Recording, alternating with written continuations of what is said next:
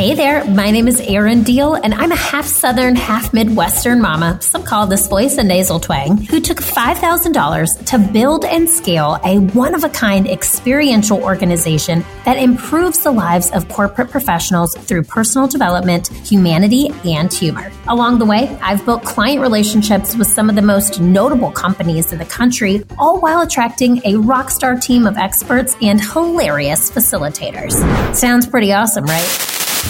Well, what I didn't tell you is that my resume also includes a long list of comedy shows I bombed, improv teams I didn't make, companies who told me no, and many a heartache when it came to becoming a mother. I want to show you the real deal of the grit, creativity, and determination it takes to overcome your disappointments, embrace the suck, and design the career you could only dream about. I believe we all have our own unique gifts that we bring to the world, and it is our mistakes that help to unwrap them.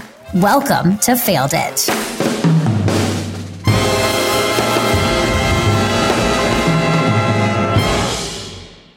Hey, Failed It fam. I am going to start today's show with our Failed It fam member of the week. This one is from, this is a lot of letters, HEHDXB 37 SHDHD. So I, if this is you and you left a review, Failed It fan member, I'm not even going to repeat that because that's a lot of letters and a lot of, a lot of numbers here, but I appreciate you leaving this. This person says, get your earbuds and listen. Great advice on how to become a better leader and a better human being, how to face challenges of life and celebrate our uniqueness. Inspiring, noteworthy, fantastic. Thank you, friend, so much for leaving this review. You are an awesome Failed It fan member. And for leaving this review, I am going to gift you our newest offering. It's a mini course on Zoom fatigue. This is coming out the week of March 29th. So stay tuned for that, but send me an email at info at learntoimproveit.com. I'm going to hook you up. There is a Zombie improv toolkit involved in there for you to help your eyeballs and your mind get over the Zoom fatigue all my friends at the Failed It family, if you could leave us a review, it really does mean so much and it brings more people to the Failed It fam. We're sending out gifts every week and reading one of those, uh, or one of these, I should say, on the show. So thank you again, friend, for this review. Let's get to failing it.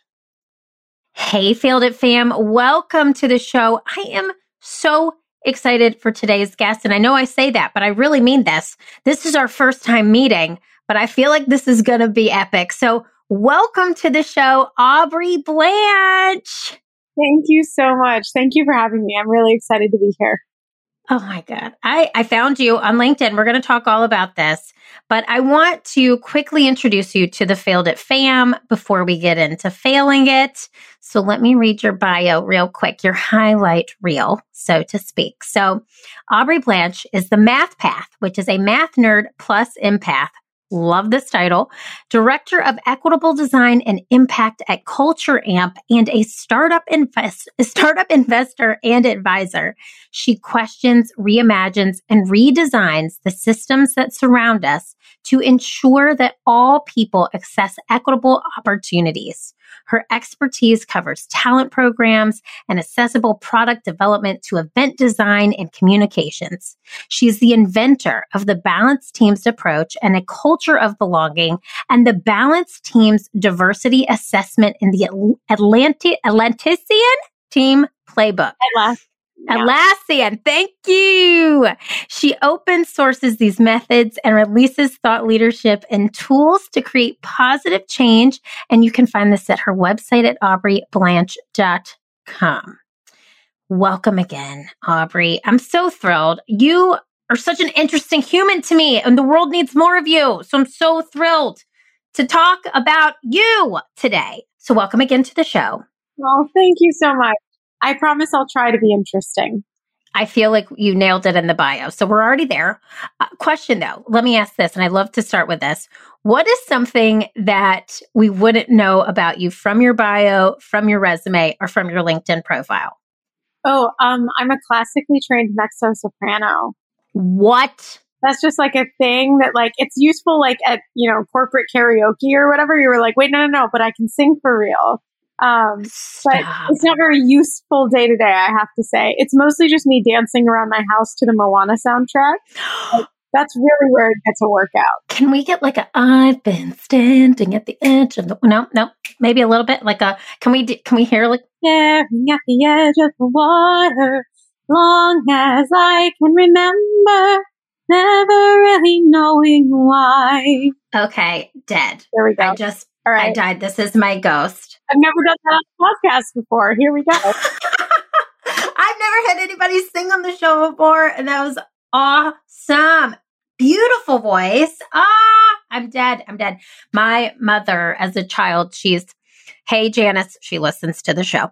Um, she taught piano and voice out of my house growing up. And so she's also a soprano, but I have not heard her sing that song that eloquently ever. And I really loved the way that that sounded. So I feel like I feel like you need to do more of that. I hope there's more of that in your future, not just dancing around your house. I hope when this is all over, you're on stage doing that somewhere because you are classically trained. That's true. I am. I haven't been on stage in a while. Now I just like to do it mostly. It's it's like weddings and funerals. I sing the Ave Maria. That's really uh. how my family gets to do right now. hey, you're there. The you're at the uh, beginning of one chapter, the end of another. You know, so that's that's important. And let me ask this: so I found you online through LinkedIn, which is one of my favorite platforms, and we have quite a few connections in common. So when I started researching you, your background, and this phrase, the math path. I kept digging and digging, and I want to start there. I know, but I want you to coin or tell the failed it family how you coined the term math path for yourself. Yeah, so I have to give credit. I worked with a, a brand firm to help uh, sort of come up with that and bring it together. But really, when when they said, you know, who are you? You're the math path. I was like, is this like Ziggy Stardust? Like, is this my Ziggy Stardust? And that's kind of how I think about it, which is that the math path is really it, it's both me, but it's also a persona I put on but it has to do with how I do the work. So I really believe that the way that you create transformational change is by grounding your work in deep social science, right? In, in research and rigorous methods. But when you go too far into that end, you become so cognitive that you're not actually thinking about and feeling for the people that you're impacting. And so in order to do my work, I do need, you know, I talk about game theory and statistics and things like that, but also it's just about the fundamental dignity of every human person and non-human things too. But this fundamental dignity of, of life and empathizing and connecting with other people's experience. And so Math Path just felt like both it's fun to say, but also it really describes the way that I do my work and the way that I tried to move through the world. That is beautiful beautiful. And I, I really do think if you check out her website, which we will obviously link to in the show notes here, you can see that you really embody this, this title, the math path. And I think it shows through the work that you do, the way that you showcase it with data and the way that you're using empathy, equity, inclusion, all of the things to really define work and to define what it means to be leaders as well as great human beings. So thanks for for doing you, girl, because that's you. important. It's important. So I want to talk to you, you mentioned a lot of your work is using empathy and really getting to the heart of creating balanced teams through your diversity assessment. And you really dive into this notion of diversity and inclusion. Can you tell us, was there a defining moment in your life where you decided that diversity, inclusion, equity was your life's work? Um, I don't know if there was a single moment. I think there was a moment that I got set on the path, which was the moment that I I dropped out of Stanford for hitting all of the standard sort of sexism and probably racism barriers. Although I'm white passing, and so I experience racialization very different than someone who isn't mixed or who isn't white passing. So I want to hold that out there as really important. But really, I think was the moment that uh, a director at my first tech job allowed me to run some experiments because I said, I don't think you're, I think you're rejecting women at a higher rate than you mean to. And he said, What? And I was like, Let me tell you all about this unconscious bias thing that at that time was not, um, it was not something that everybody was talking about. And, but it was something I just knew from, I don't know, hanging out with psychology PhDs. Um, and, and so I ran a study that showed where the inefficiencies in, in that recruiting process were. And then I kind of said, Hey, I want to do this as a job. Could I? So I got into DEI as a field without knowing or even having proper I was a little naive. I didn't realize that it was a career. I didn't realize that it had a history. And that was something I picked up really as I started to network and I started to realize that DEI work is an extension of, right, that there are people who have been doing it even in the tech industry for decades, but also that this is, you know, it comes from the legacy of the civil rights movement of people who have always fought for justice. And so I think the, as I realized that this was the work I wanted to do because frankly, I'm privileged in so many ways. And so I can't think of something better to do with my time than to try to open up and create space for other people. Right. So hmm. I've been given a lot of opportunities and like what it like it's like cookies. It's more fun if you share. no one wants to eat a cookie alone. It just right, like the cookie tastes better when like we can both have some because then we both get to enjoy the cookie and we get to like co-relate. I'm like, wow, this cookie is bomb. So I don't know, like that sounds really simplistic. And there's definitely a lot more complications to it that I can talk to you about how being white passing or being, well, I'm not very straight passing anymore. My head screams gay, I think. But, um, but I feel a responsibility to my community as someone who has a lot of privilege to try to advocate for my community and other communities that I'm not from, but are the marginalized. And so it's a deep pleasure and I do my work with deep gratitude because I have the opportunity to spend my life making the world better for people who deserve it. Like, mm. what else could you ask for? That is so beautiful. And that's, I found your work to be so intriguing because you use data, you use science, you use exactly what you just said. Let me do this recruiting study. Let me show you how I found this data point in the way that you were recruiting. And there was some, you're treating women differently. And the cookie metaphor is simple, but it's beautiful. It's beautiful. No one wants to eat a cookie alone. It's better shared. I'm going to take that with me. And I will also say, like, let's bring milk in. Let's bring milk let's bring let's right. bring a lot of different things to the table and let's all share that table together or maybe you find out in fact that your friend doesn't want half of your cookie because they want a cupcake right and yeah. that's also cool yeah. you're like now we're not having cookies together but we are together eating things and so that's yes. definitely an improvement on the situation. Oh my god i love it. So i love what you do. Part of the reason improve it the company that i run exists is because improv is such a dynamic teaching tool to bring people together. And being a mezzo soprano, okay, I don't know if you've dabbled at improv, but I want to ask. But it really is this cohesive unit of an ensemble. You walk in individuals, you walk out a cohesive space, and it really transforms people through the power of play and it makes people feel like they belong, right? So, first of all, have you ever done improv? I've done a little bit of improv. So I was a bit of a musical theater kid um, in grade school and high school. So I've done a little bit of improv. But I have to say, being ahead of diversity in 2020 was basically one long tragic improv of people looking to you and saying, how do you deal with this? And going, well, that's never come up before. We've, I mean, to say we've never had a president who's a white supremacist before is false. Most of them were. But, oh my God. Right but but the level of trauma that we had to like basically improv not improv there's grounded practice in this but for the corporate world i think the corporate world felt like they were improving all last year across this all lives matter and trying to do the right thing but not necessarily grounded in in what that right thing was or how to actualize it that is 100% true. And I think every single person is their own version of a 2020 story, whether it was the death of George Floyd, whether it was, you know, the continued deaths of Black Americans. I, I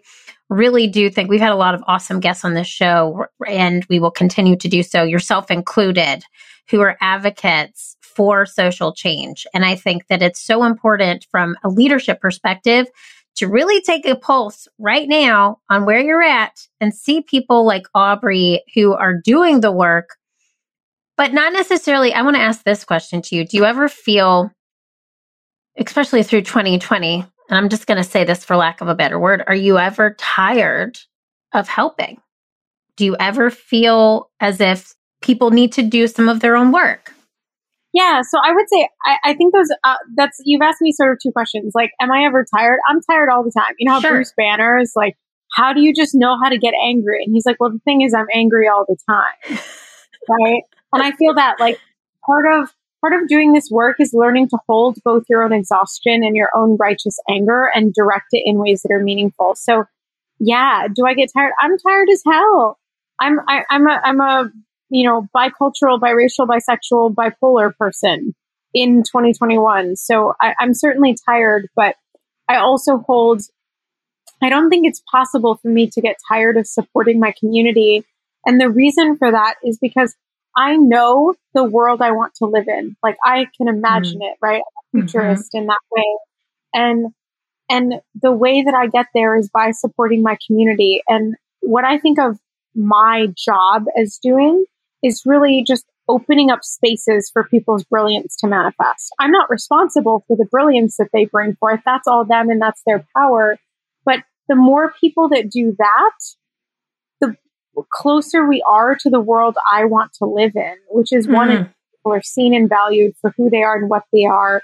And we believe and we actualize and we protect the dignity and the well being of every person. Like that's what I want. And I realize I realize that's a really tall order. And so I have to be somewhat satisfied. But like, if I had a theme song, it's like you have to stay unsatisfied, right? We're now we're going to Hamilton. We've gotten to Hamilton. Yes, yes, um, yes. We got Moana and Hamilton, so really you understand. Go, go, um, yes. But that's it. So for me, I when I'm tired, I always have this phrase: "Is take rest, don't quit." Mm. Quitting is a function of privilege, but it. But I do right. It is like your option. Yes, but anti. No, I love it. I love it. White privilege and white fragility 101. So for me, it's also critically important as someone who's on the bipolar spectrum. Um, I can only help people when I'm well. And so when I am too tired, I do say no. I really believe that that's something about the long term, you know, sort of movement building for this is that those of us who are tired, like we need to take a nap and it's okay you know, it's really Black feminism that taught us that self care and rest is resistance. And that was, you know, it came from that particular school of thought, but I think it's something that we can all gain some wisdom from.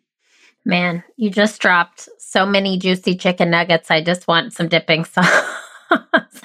This is powerful. Yeah, but do you get ranch or barbecue? Okay, I'm a ranch person. I I am not gonna lie. I also will like a barbecue sauce here and there. I would take a side. Sometimes I make my own aioli. I'm not gonna lie to you. I throw a mayo and a ketchup together. You know.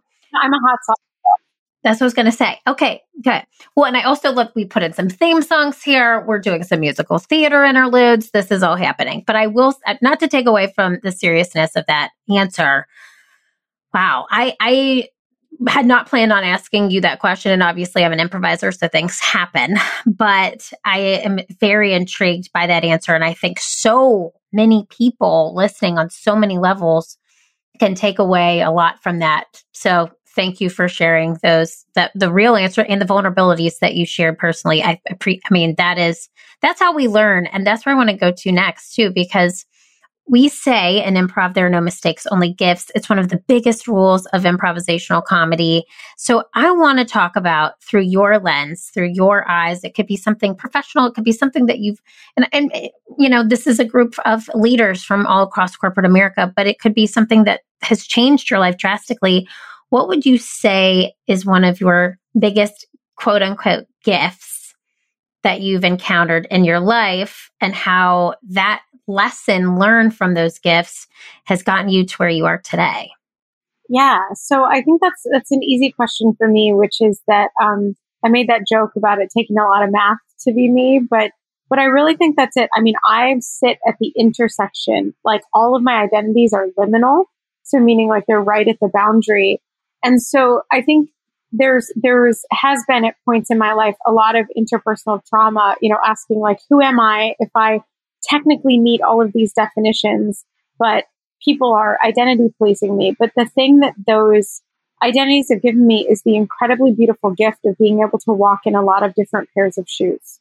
Mm. Right, we got some stilettos, we have some clogs. Have, no, no. What I what I is, is is that you know, for example, at many times I experience the world as a white person would because of my skin tone, but also being Latina, being mixed race, um, and being connected to both sides of that heritage. I've also experienced minoritization because of my racial and ethnic background. Um, same thing with sort of at points in my life being straight passing, but also being within the queer community. And so I think that that has given me um, the beautiful gift of being able to witness more people's stories and learn how over time to better communicate and connect with many, many different types of people. And I think that is the biggest gift because of all of the things we can do in the world. And this is taken from, um, there was an incredibly beautiful interview. I can't believe I'm talking about this on the podcast of Stephen Colbert and Anderson Cooper talking about grief. It's a 20 minute YouTube video and it's like the best thing on the internet. Um, we'll but link, I watch it we'll a link. lot. And yes, and Stephen Colbert talks about the gift of suffering. And he talks about how when you suffer, you realize that all people suffer. And so through that suffering, we actually become less alone because mm-hmm. we're able to more fully see other people. And I think that especially in the moment that we're in, that is so precious because we're all holding grief for the futures that didn't happen because of the pandemic, the COVID pandemic, the racial justice pandemic, just the, the history that's now, the context of history that's now being shown. And so for me, I guess I got a little bit away from your question, rambling about this. No, go, keep going, go where you're going. I love it. But I think there, there's that is that the, the challenges that I've had in forming an identity have allowed me to understand the suffering of a broader group of people than I believe that I would have otherwise which means that I can see their humanity and which means that I can sort of unconditionally love more people and then try to build a world in which treats them that way. Um, yes. Sorry, this is very metaphysical, but but that's really it for me. Like you ask, the motivation is the motivation is like I just want more people to feel loved and valued, and I feel like there's material things I can do to make that happen a little better, and that's what I try to do. I'm taking a deep breath. I'm breathing in. I feel like the world needs you. They need this. And I really do believe in the, if you don't believe in her work, everybody listen up. Right. That's the key is that, is totally. that I'm not really that, I mean, slightly pinker haired than the average human. Which it's beautiful. I'm looking at it. I want them to know that you have beautiful hot pink hair. It's gorgeous. Continue. Keep going. Really, I was I was telling people that I was going for the gay Anna tour. Okay. that was really like what I was shooting for with this haircut. But, no, but I think that's it. I think the the lesson is that the world needs each of us and needs each of the gifts we bring in. And so for me, the core of, of the DEI work is about that. It's about how do we create more space for more people to bring their brilliance and their gifts into the world. And if we've done that, then we've done a really good job. That's it. That is a hundred percent it. And I love that you you're able to empathize. Going back to what you said, the different shoes, right? This this this math path is truly your identity because you really are able you're at this intersection like you mentioned and you're really able to help so many different communities and then the communities that you're not a part of are seeing the work that you're doing which is automatically spilling over into their community right like i think that every single person listening today can take something away from what you just said. And that's really the world I think all of us want to live in is your world, Aubrey. And I, more love, less hate, and more universal connection. And I, you, you alluded to this that 2020 really was a year of grieving, right? For all of us, no matter who you are, you have a 2020 story. And I think that it actually put a lot of us even though there was two pandemics, as you mentioned, there was the social justice pandemic and then the COVID-19 pandemic. It really set humanity at a baseline. We are all at this state with the COVID pandemic is where I'm going. We all had to sit in our homes. We all had to reassess where we are, what we're doing. And if we couldn't look past where we wanted to go and say, hey, you know, we've had some, we've had things in our future that we are now having to look at and say we didn't get to do these things, right? We're all grieving that moment.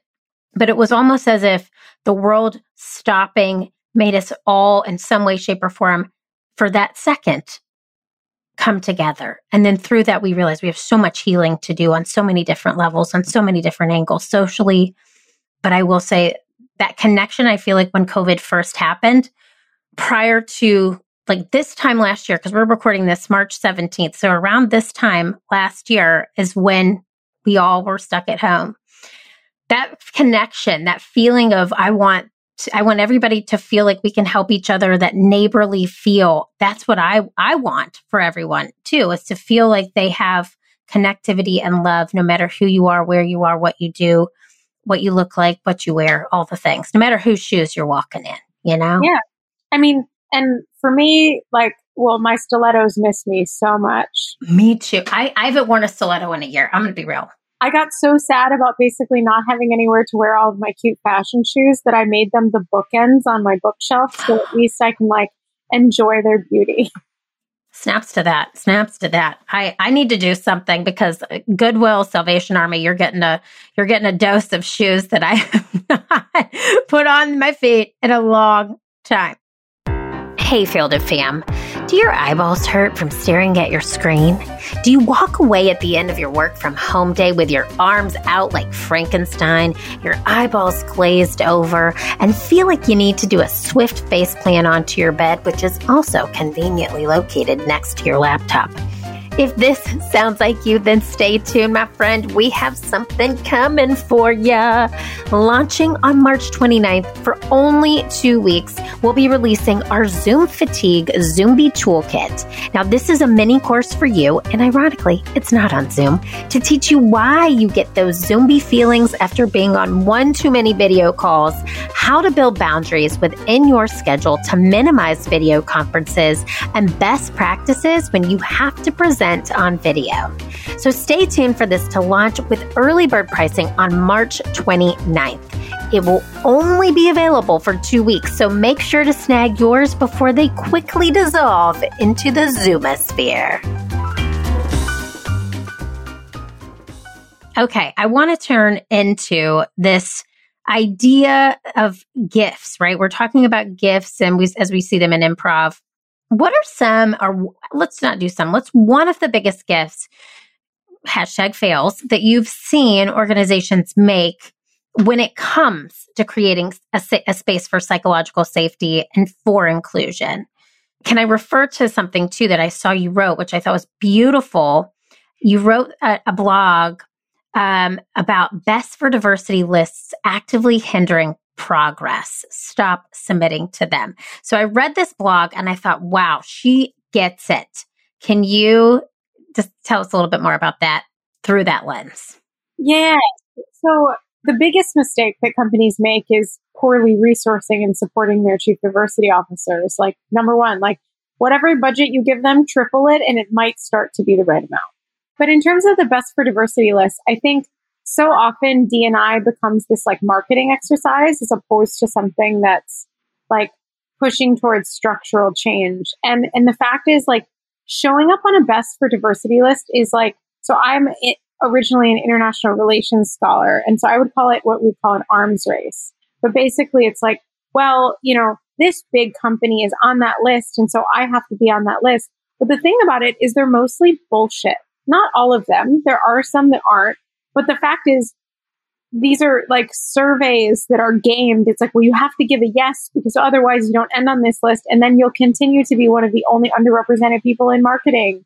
And then, and so it's this thing where it's not actually measuring the truth. It's measuring who can pay to be on the list and who can coerce their employees to give the most positive scores. And I think it comes back to, for me, just like, I don't just dislike all lists um, as you saw, I, I laid out, um, I think like the human uh, HRC uh, CEI, which looks at LGBT inclusion, is an example of a list that I think is structured and built in a way that really, really does create change.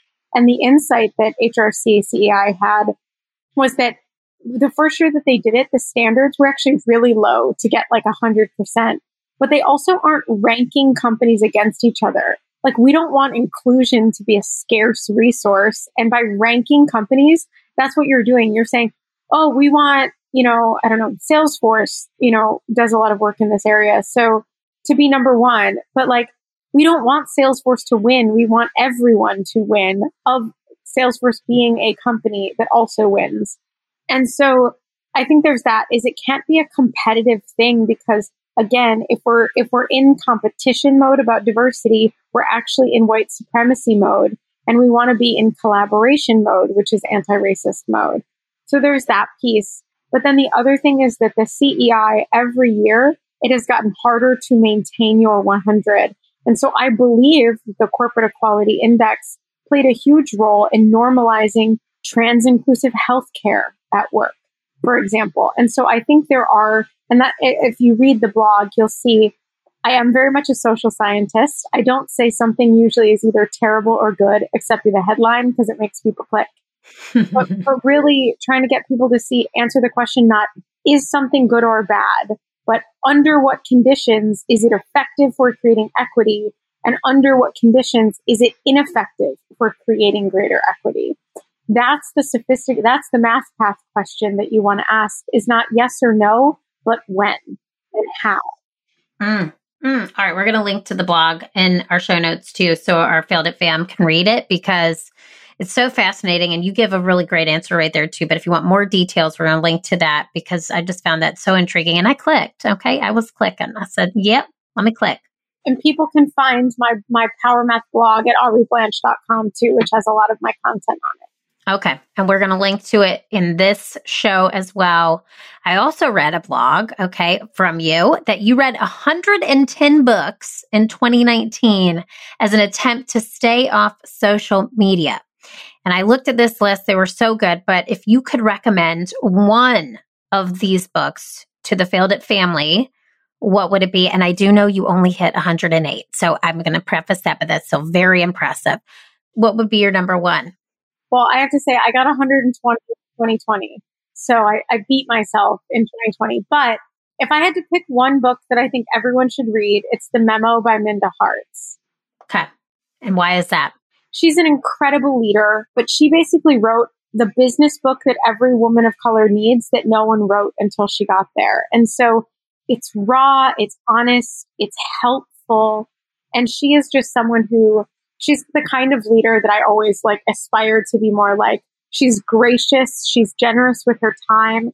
She's so focused on telling her truth and on, she has a couple new books coming out too. I don't even know what they're called, but you should definitely pre-order those too. Um, but yeah, she's just someone that I look up to so much. I love it. And she wrote the book that I wish that I had had. And I know so many other women of color wish they'd had sooner. And so we are so lucky. She's the exact thing I'm talking about when I say like people bring their brilliance into the world. Um, okay, I'll stop. I'll stop just like talking about why she's amazing now. But but really, keep going. No, the Memo by Minda Harts is is a game changing book, and so I would suggest that everybody read it. If you say you care about inclusion, um, go listen to what it's like for Black women in the workplace, and then go change it. Mm. Mm. We're going to link to again all of that in the show notes too. I I was very curious about that when I read your blog. You have to put a new blog up about your 2020 books, okay? Yes, I will. We need to see those. We need to see those. Well, so you can actually go my Goodreads. Uh, my Goodreads, I actually track all the books that I read per year. So if you go on my Goodreads, you'll see all my 2020 books. Nice. Okay. We'll link to that too. It was fascinating. You, uh, we've read quite a few of the same books. I, I saw you're a Brene Brown fan. Big fan. Big fan. I love Brene Brown. I think she's incredibly helpful because so much of DEI work is dealing with trauma and shame and all these other things at work. And so I think Brene Brown has helped normalize a discussion that was critically important. I agree. I agree. And I think a lot of her, the empathy that, that math path, empath, all of these things. I think if you haven't read a Brene Brown book as well, I think you can really relate to some of these things of courage, shame, vulnerability, all these things that we talk about here on the podcast. So check those out. And we will link to your Goodreads 2020 as well. So people can take that, take note. So let me ask you this. What do you predict the future of, of work will look like post 2021? What do you think that looks like? You know, I have an ambition that work is more human. I also think we'll we'll have a lot more hybrid working. So we'll better, I guess, integrate the office. I think offices will be collaboration spaces. I think, but I do think that work will be more humane, or at least I hope that it will, because I think what we've seen is that the limits of American obsessions with productivity are perhaps anti caring for the human organism, generally speaking. Mm, mm-hmm. That's what I hope is I hope that we're more humane. I mean, as long as we keep like my coworkers who bring their kids and like their dogs on calls, like I'm like, thank you for blessing my day with this perfect tiny little human. It's way more interesting than whatever the hell we were planning to talk about. But so I think there's more of that where people I hope can be more themselves. They can be more authentic what companies are starting to understand and value, especially those in like the knowledge work sector, that like our brains only work best when we're cared for all around. And so companies stop making commitments to build belonging and to build equity, but actually instead make investments, right? Like mm. if your commitment doesn't come with an investment in your internal culture, not just in your tax write offs, then it's probably not yet aligned to where it needs to, to for you to even consider your company something that was invited to the future of work. Wow. Okay. Yeah, straight up. Like, really simply, if you're spending more on beer than you are on DEI, what you're saying is my company values Budweiser more than black people. And like, I wish you would stop saying diversity is a priority while paying for the beer. Like, at least be honest about where you are and where you're making your investments because I care without I invest or I do is actually just corporate gaslighting. Yeah. Okay. That's just real. It's so real. But there are options. I mean, I'm going to call out. I work at Culture Amp. I was a customer before I was a client, but you know, we spend so much time all day helping customers with their DEI journeys. And that's not always the right solution. But the point is, you should be paying for and looking for and valuing solutions to this, not just PR. Mm. Mm. Mm. Okay. I feel like we just got 700 sound bites right there. It's so true. I'm, I'm going to leave it at that. I'm not even going to dive into that because I just want people to sit with that for a moment. And I want to highlight if you're spending more on beer than you are on DEI, that's where your values are. I mean, that's just. Yes. And also ping pong tables, which are they even going to be a thing when you go to your uh, hybrid office? I mean, Who knows? Maybe. I don't, I, I feel neutral about ping pong tables. Like I don't want to interact with it, but if it works for you, that's fine. But again, I go back to, um, and it's, it's Emily Best, who's the CEO of Seed and Spark, which is a company that I'm lucky enough to advise. She always says budgets are moral documents. Mm. That to me is a lesson that I think we can all take. I literally just I I know this is like a cliche thing podcast hosts say like I just got chills, but I swear to you, I just got a chill. That is so true. That is so true. Guess who's going back to her budget tomorrow? This girl. Everybody listening, everyone's going to go look at their budget and they're going to say, hey, you know what? Maybe I hadn't thought about it that way before. I'm not going to sit here in shame because shame is I am a mistake and you are never a mistake, but you may have made one.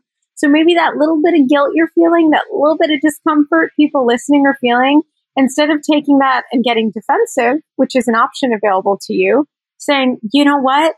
maybe I just learned something. And now, to quote uh, Maya Angelou, you know, now you know better, so do better. I, mer- I, I didn't quite get that quote right, but it was close enough. It was there. Maybe it's something you hadn't considered before, and that's okay. Consider it now.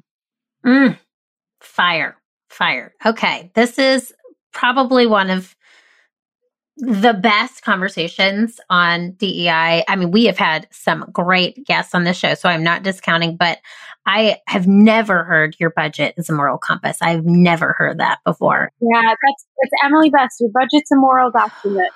Oh, oh, oh, oh, oh. Okay. So let me ask you this, Aubrey. What would you do even if you knew you might fail? Oh, I mean, my whole job. You're doing it. right. Like I feel like uh, like I set myself up to fail every day because I'm in a space where I constantly have to be learning and growing. I don't know. I mean, I've like called out, see you know, there have been times in my career where I've called out my CEO publicly about DEI. Um, I think there's, I, I like to think that my act of bravery and like being a human out loud is pretty big. And that's something I hope that I can always create space for anyone else, um, anyone else for this. And so, yeah, like, what could I do? My job, be an authentic person who's dedicated to my own healing. Like, I could totally fail at that. But the point is, when I face plant, I'm just going to be wiser, a little bit older, maybe a little more dinged up. But once that stuff heals, that's where the power and the strength comes in. So for me, it's about daring to believe in a world in which people who are currently marginalized are seen as inherently valuable and beautiful. And then trying to be as authentic of a person as I can and live aligned to my values. Like that shit sounds risky as hell, but also I think all of the other options sound horrifying. Mm. Mm. Mm. Okay, see, this is I have a good option, which is integrity and authenticity. Um, yes, um, or I have a bad option, which is all the other ones. Yes, yes, yes. Okay, I love that answer. I I truly wish that we could all live in this vision together. If this if this vision was unified, we would have maybe your job would still exist, but maybe it wouldn't, you know? So if we could all unify, we would still, we would be in a different place. And I really love the way that you're thinking about the future. I think that a lot of people listening gained some insight today, myself included. I'm truly the budget piece is, I, I, I mean, it is absolutely correct. We look at budgets all day, every day, right? But have you decided exactly with those dollars your moral compass? Have you I'm, I'm just I'm floored by some of these answers, and I think a lot of people listening are going to have so much to walk away with today. I'm going to end with something that's a little fun, a little more lighthearted, because this is called the Fail Yeah Lightning Round. Aubrey, uh, you didn't know this was coming, so I'm excited. It's a little improv, a little thinking quickly on your feet. However, super easy. So I'm going to ask you a series of questions and you have to respond as fast as you can okay. with only one word answers. One okay. Word. Okay. One word. So know that you cannot fail, but if you say more than one word, I'm going to do this really awkward fail. Yeah. Okay. So you can only say one word at a time, but if you say more than one, I give you a fail. Yeah. Are you ready, Aubrey? All right, I'm ready. You're ready for the fail yeah lightning round. Here we go. Okay, one word to describe your early career. Accident. Oh, okay. One word to describe where you're currently at in your career. Dream. One word to describe your future self. Boss. Oh, okay. One word to describe your favorite boss. Didier. Okay. One word to describe your least favorite boss. Liar. Oh. One word to describe your collaboration style. Friendly. One word to describe your work from home fashion style. Sweats. and one word to describe this interview. Joyful. Ah, I feel so too. Oh my God. You nailed it. You didn't fail it. Nailed it. that was fun and difficult and great. And also, by the way, I just want to note that I really wanted to say sweatpants, but I wasn't sure if it was one or two words. I felt you when you said sweats. I knew exactly what you meant. If you would have said joggers, I would have said great. Honestly, I, kn- I, really want to rep my Costco sweats. Like that's oh. really the peak work from home fashion. I think Costco has these great Fila sweats. So anyway, there's just okay for anyone on the line. S- send a link to me and we'll post it in the show notes to these Fila sweats. Okay. You're an affiliate now. You're, you're like an influencer. Okay. Oh my God. All right. I, I don't think I've ever felt so self actualized as when I've become a sweatpants influencer. So really, you've made my whole week. Thank you you have so many titles now. Sweatpants influencer math path. There's we're just adding to your resume. This, this is what the show is for. So okay let me ask you this. Tell or fail that fam where they can find you on all the things. They can find me. So if you can find me at ad blanche on just about every platform because i don't know i have the same handle. And then um, definitely you can get in touch with me um, at aubreyblanche.com you can get sign up to get my blog in your inbox um, and lots of things like that. But my digital soapbox is mostly on Twitter. Mm, and it's so good. All right. Well, I want to just thank you so much, Aubrey, for coming on the show today. Thank you for having me, Erin. I'm grateful to have been here. This was so much fun. well, no, this was a tr- complete treat on our end. And the Failed It family, I know, is going to be blowing me up, saying they got so many great nuggets of wisdom from you. Thank you for the work you do, the light that you put out in the world. Thank you for sharing your gifts, quote unquote, here with us today. And to my Failed It family, fail, yeah, fail, yeah. Hey friends, thanks for tuning in to Failed It. I'm so happy you're along for the ride. And if you enjoyed today's show, head on over to iTunes to rate and subscribe so you never miss an episode. New episodes drop every Wednesday. I'll see you next week, but want to leave you with this thought. What will you fail at today, and how will that help your future successful self? Think about it. I'm proud of you, and you are totally failing it. See you next time.